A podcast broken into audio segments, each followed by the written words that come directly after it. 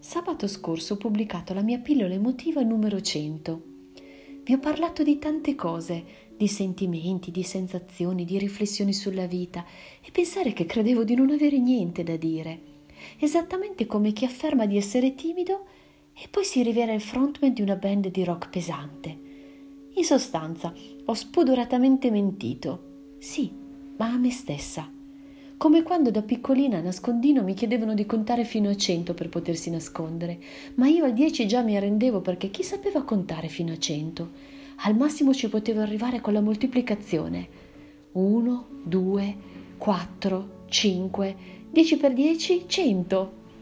Insomma, devo ammettere che non a caso sono diventata una raccontastorie.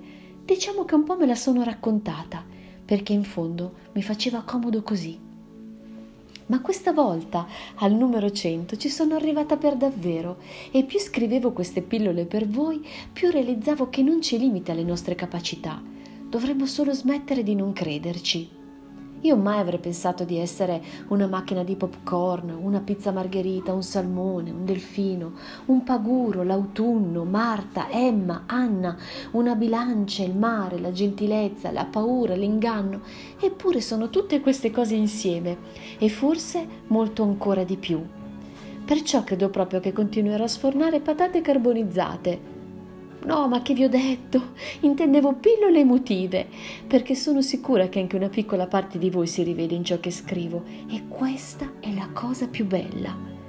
Siamo tutti parte dello stesso universo e che ci piaccia o meno, siamo tante piccole particelle di emozioni. Ci basterebbe solo liberarle ed uscire allo scoperto.